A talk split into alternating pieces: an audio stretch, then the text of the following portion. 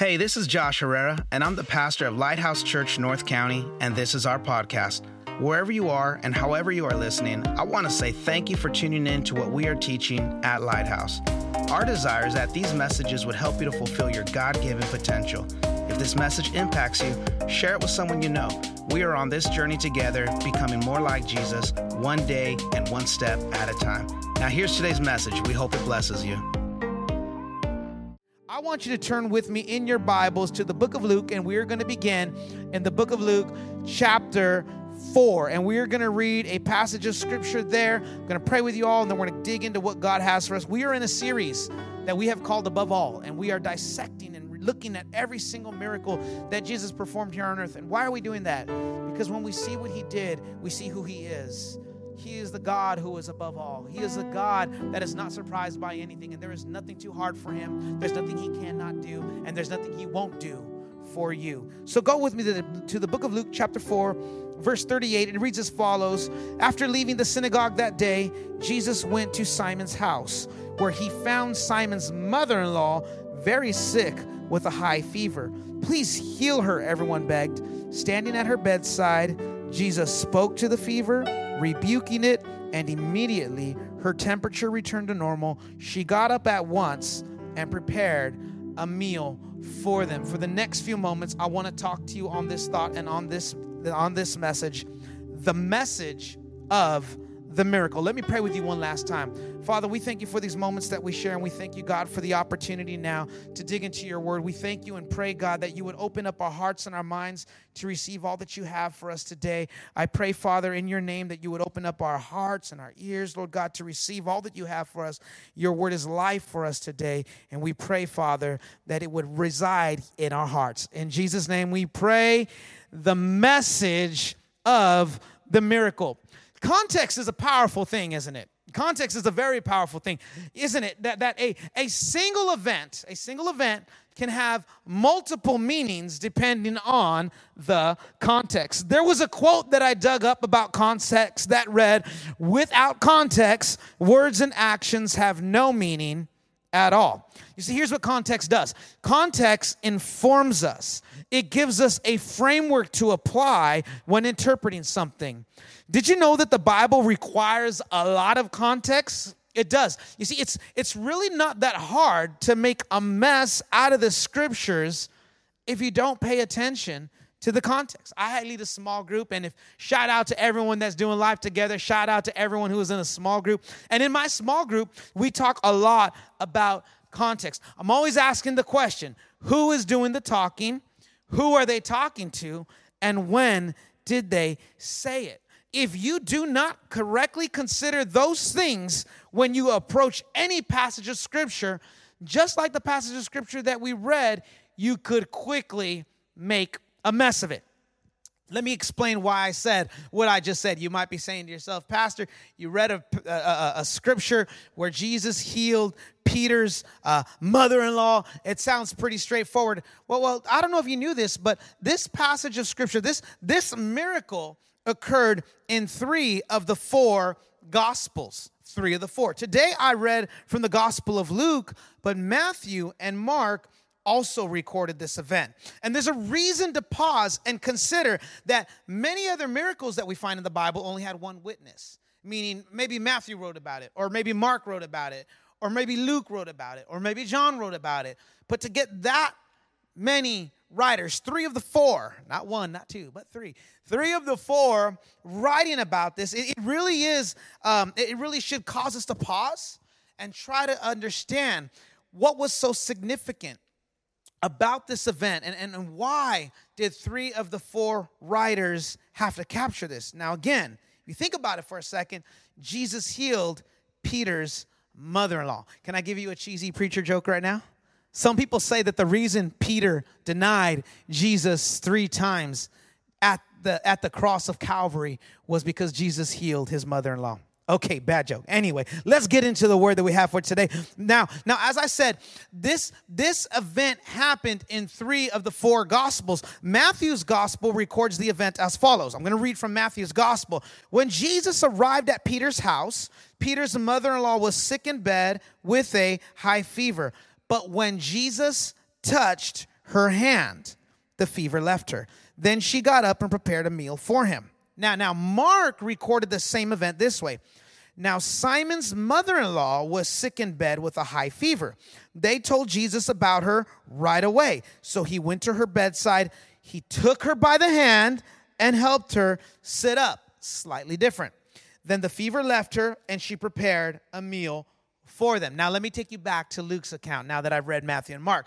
Luke's account reads as follows After leaving the synagogue that day, Jesus went to Simon's home where he found Simon's mother in law very sick with a high fever. Please heal her, everyone begged. Standing at her bedside, he rebuked the fever and it left her. And she got up at once and prepared a meal for them. As we look at each of these passages of scripture in parallel, we see that they all had something different to say about the same event that had just occurred. We have three different messages about what happened in the room. I want you to type in the comment section what's the message? What's the message? You see, you need to understand, let's talk about context for a second, who each writer is writing to in order to understand the details that they have inserted into their text. Now, Matthew, the primary audience of Matthew's message was the Jews. Matthew wrote, and when he wrote his gospel account, his audience was the Jews. Okay? Now, now Luke, who is the one who authored the primary scripture that we read, Luke was a Greek physician. And so he wrote his gospel and he addressed his gospel to the Greeks. Now, Mark, Mark wrote to Romans. Mark wrote to Romans. And so each gospel has a different audience. And therefore, the details or the message that is provided to the reader is different, and the different details are inserted for their benefit. Nod with me if you're still tracking. All right, so let's go in now to the Gospel of Luke, and, and that's where we started our story today. Now, now Luke is written to a Greek audience. Like I said earlier, Luke is a Greek physician. And because he is a Greek physician, Greeks, they were people of stories. They they read into every detail in an attempt to paint a picture with their words. So if you read Luke's account in Luke's gospel, he pays close attention to every little detail. Now, it was Luke who said that Jesus stood at her bedside, at Peter's mother in law bedside. Now, now, if you take the original language, if you take that original uh, um, um, Chaldean language that the New Testament is, is, is translated from, if you take that, it, Jesus isn't just standing there, but he's, he's leaning over her. He, he's leaning over her at her bedside. And, Luke was very careful to point that out that, that Jesus is now leaning over this woman who is sick. Here's what I believe Luke is trying to say when you are in great need, Jesus will come to your side. I'm going to say that again. When you are in great need, Jesus will come to your side. And Jesus is going to lean into your situation. That woman was sick, she had a high fever, and Luke said that Jesus walked into the room. And when he walked into the room, he wasn't afraid to get to her bedside. And when he finally got to her bedside, he leaned over her. I don't know about you, but that, that fires me up to know that I've got a God who will lean in whenever I am going through a difficult situation. I get fired up knowing that I've got a God who's not too busy to lean in when I'm in need. I've got a God who doesn't have too much on his plate to come and to lean in to my circumstance. If you know what I'm talking about, drop an emoji into the comment section. I want you to know that you've got a God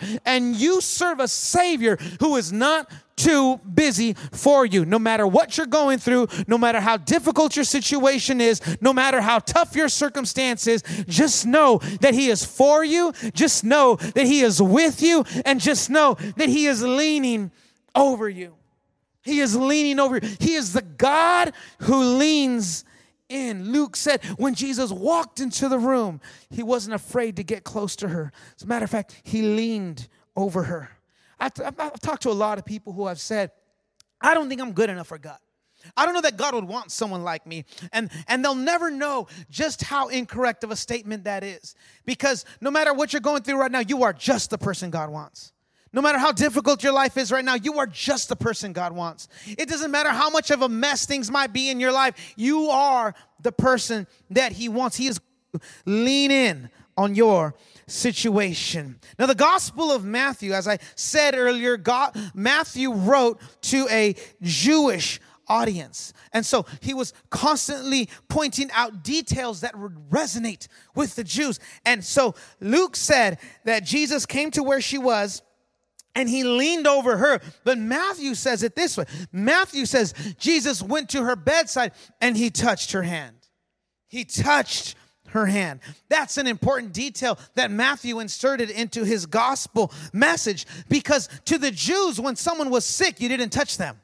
To the Jews, when someone had a high fever, if you touched them, you would be considered unclean and they would put you away. It was unlawful for someone to come and touch someone who had been sick. So Matthew made sure that he inserted into the text that by the time Jesus got to the bedside of Peter's mother in law, not only did he lean in, but when he had a moment, he grabbed her by the hand as if to say that he is a God who is not afraid of your infirmity infirmity, as if to say he's a God that cannot be tarnished by the wrong in your life, as if to say that there is no law that is greater than Jesus' love for you, as if to say there's no tradition that is greater than Jesus' love for you. I've been in the church for a long time and I've been around different churches and I've been in places where we've had traditions and where we've created laws and we've tried to put separation, unnecessary separations between us and Jesus. But I read the text and I see a man who was not afraid to break the law because there is nothing that could separate him from the love that he had towards us. Come on, wherever you're at, look at your neighbor and tell him there's nothing that can separate us from his love. And just know that when Jesus got to where she was, Matthew said that he touched her hand. And when he just merely touched her hand, she was made well. Come on, type in the set comment section, just a touch. And maybe right now you need a touch. And if you need a touch, I want your faith to cling on to that statement right now. And I want you to agree with that statement and say, Father, if you would just touch my circumstance. Father, if you would just touch my life. Father, if you would just touch my marriage. Father, if you would just touch my family. Father, if you would just touch my children. Father, if you would just come near to where I am at and touch me. So he's the God who draws close, he's the God who leans in, but he's also the God that will come and he will touch our circumstance. Let me take you to the third gospel, the gospel of Mark, and I'm getting ready to come to a close now. We've talked about Matthew's account, we've talked about Luke's account, but now we've got to talk about the gospel of Mark and the things that Mark said. In Mark's account, remember, Mark wrote to the Romans. Now, now the Roman people, Mark, the Roman people, they were they were people of action and they were people of leadership. This is why Mark's gospel is called the action gospel. If you've ever read the gospel of Mark, you'll see that he goes from event to event to event to event. He, he almost paints the picture of a very busy Jesus because he's going from event to event to event, and he's also leading a team of 12 disciples. Now, in Mark's account of the miracle, he goes beyond just highlighting that Jesus came into the room he goes beyond just highlighting that Jesus touched her hand, but he emphasized that once Jesus touched Peter's mother in law by the hand, he then began to lift her up. Come on, I want you to see that right now. Not only does he draw close, and not only does he touch her hand, but Mark says in his account of the gospel that he raised her up. He, he, he lifted her up.